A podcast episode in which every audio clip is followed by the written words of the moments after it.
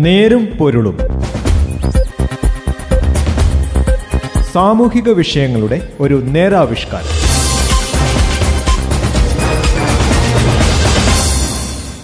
നമസ്കാരം. നേരും നേരുംപൊരുളിന്റെ പുതിയൊരു അധ്യായത്തിലേക്ക് സ്വാഗതം. ഇന്ന് ഈ പരിപാടിയിൽ ഞാൻ ജോസഫ് പള്ളത്ത്.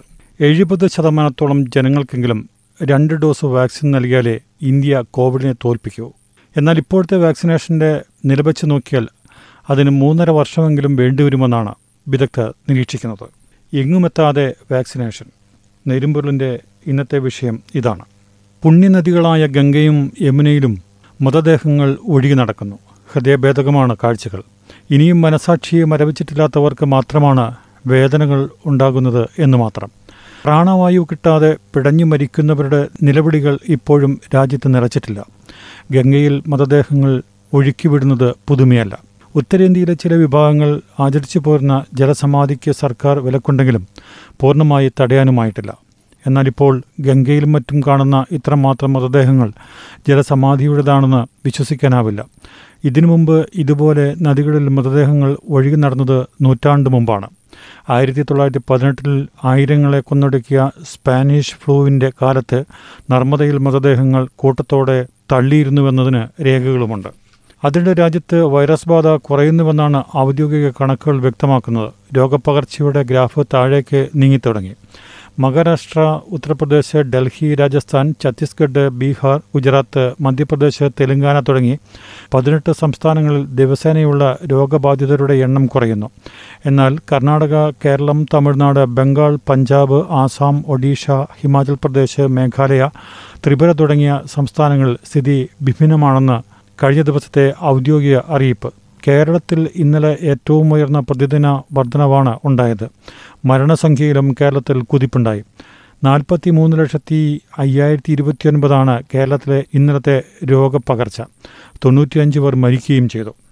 ഇന്ത്യയിൽ കോവിഡ് നിയന്ത്രണ വിധേയമാകുന്നു എന്ന വാർത്ത തീർച്ചയായും ലോകത്തിനാകമാനം ആശ്വാസം പകരുന്നതാണ്.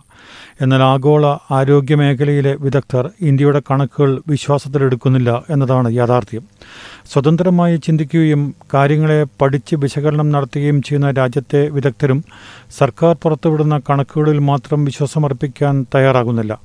ഒന്നാം തരംഗത്തിന് ശേഷം ഇന്ത്യ പറഞ്ഞിരുന്നത് കോവിഡിനെ കീഴടക്കി യുദ്ധത്തിൽ ജയിച്ചു എന്നൊക്കെയായിരുന്നല്ലോ. ഇപ്പോൾ ഏതാണ്ട് രാജ്യം മുഴുവൻ ലോക്ക്ഡൗണിലായതിനാൽ വൈറസ് വ്യാപനത്തിന് ശമനമുണ്ടാകും. എന്നാൽ അതിന്റെ മറവിൽ നിയന്ത്രണങ്ങൾ ലഘൂകരിക്കുകയും ഇഴഞ്ഞു നീങ്ങുന്ന വാക്സിനേഷൻ നടപടികൾ അതേപടി തുടരുകയും ചെയ്താൽ അപകടം വലുതായിരിക്കും.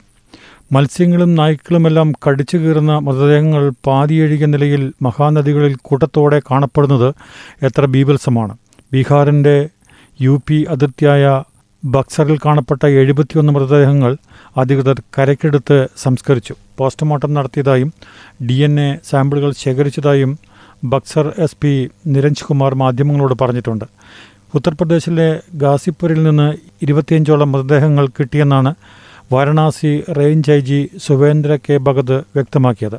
കേന്ദ്ര ജലശക്തി വകുപ്പിന്റെ മന്ത്രി ഗജേന്ദ്ര സിംഗ് ഷെഖാവത്ത് ആവശ്യപ്പെട്ടത് ഉത്തർപ്രദേശ് ബീഹാർ സംസ്ഥാനങ്ങൾ ഇതു സംബന്ധിച്ച് അന്വേഷണം നടത്തണമെന്നാണ്.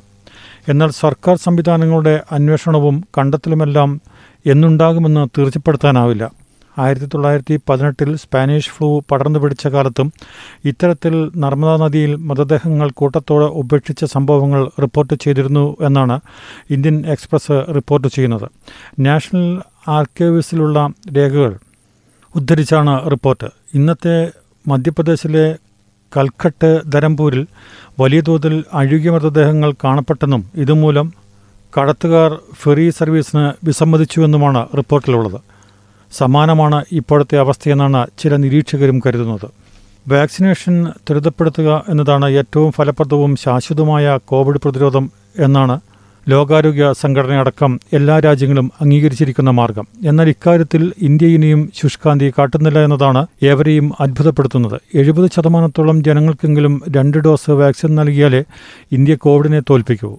എന്നാൽ ഇപ്പോഴത്തെ വാക്സിനേഷന്റെ നിലവെച്ച് നോക്കുമ്പോൾ അതിന് മൂന്നര വർഷമെങ്കിലും വേണ്ടിവരുമെന്നാണ് വിദഗ്ധർ നിരീക്ഷിക്കുന്നത്. നൂറ്റി മുപ്പത്തിയഞ്ച് കോടി ജനങ്ങളിൽ തൊണ്ണൂറ്റിനാല് പോയിന്റ് അഞ്ച് കോടി പേർക്കെങ്കിലും വാക്സിനേഷൻ നടത്തണം. ഇതിനായി നൂറ്റി അൻപത്തിയൊൻപത് കോടി ഡോസ് വാക്സിനാണ് വേണ്ടത്.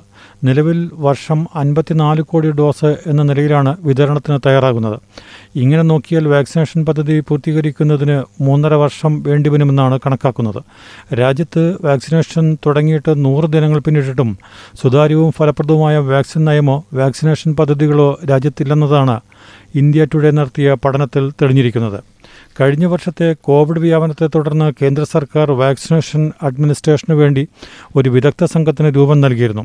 ഈ വിദഗ്ധ സംഘം നിർദ്ദേശിച്ചത് രാജ്യത്ത് ഒന്ന് പോയിന്റ് മൂന്ന് പൂജ്യം മുതൽ ഒന്ന് പോയിന്റ് നാല് പൂജ്യം ലക്ഷം വാക്സിനേഷൻ കേന്ദ്രങ്ങൾ ആവശ്യമായി വരുമെന്നാണ്. കൂടാതെ ഒരു ലക്ഷത്തോളം വിദഗ്ധരും രണ്ട് ലക്ഷത്തോളം അനുബന്ധ ജീവനക്കാരും വേണ്ടിവരും. ഇത്തരത്തിൽ രണ്ടായിരത്തി ഇരുപത്തിയൊന്ന് ഓഗസ്റ്റ് ആകുമ്പോഴേക്കും മുൻഗണനാ പട്ടികയിലുള്ള മുപ്പത് കോടി പേർക്ക് വാക്സിനേഷൻ നൽകാൻ കഴിയും. രണ്ടായിരത്തി ഇരുപത്തിരണ്ട് പൂർത്തിയാകുമ്പോഴേക്കും ബാക്കി എൺപത് കോടി പേർക്കും വാക്സിനേഷൻ പൂർത്തിയാക്കാം എന്നായിരുന്നു വിദഗ്ധ സംഘത്തിന്റെ റിപ്പോർട്ട് വ്യക്തമാക്കിയിരുന്നത്. അറുപത് ശതമാനം പൊതു ആരോഗ്യ സംവിധാനങ്ങളും വാക്സിനേഷന് നീക്കിവെക്കണം. അൻപത് മുതൽ എഴുപത് ശതമാനം ആൾശേഷി സർക്കാർ മേഖലയിൽ നിന്നും സമാഹരിക്കാനാകും. ബാക്കി സ്വകാര്യ മേഖലയിൽ നിന്ന് കണ്ടെത്തണമെന്നും റിപ്പോർട്ടിൽ നിർദ്ദേശിച്ചിരുന്നു. എന്നാൽ രണ്ടായിരത്തി ഇരുപത്തിയൊന്ന് മെയ് പത്ത് വരെ രണ്ട് ഡോസ് വാക്സിൻ കിട്ടിയവർ ആകെ മൂന്ന് കോടി എഴുപത്തിയൊന്ന് ലക്ഷത്തി അറുപത്തൊമ്പതിനായിരത്തി നാനൂറ്റി അറുപത്തിയേഴ് മാത്രമാണ്. ഒരു ഡോസ് കിട്ടിയത് പതിമൂന്ന് കോടി അൻപത്തിനാല് ലക്ഷത്തി അറുപത്തിനാലായിരത്തി ഇരുന്നൂറ്റി തൊണ്ണൂറ്റിനാല് പേർ.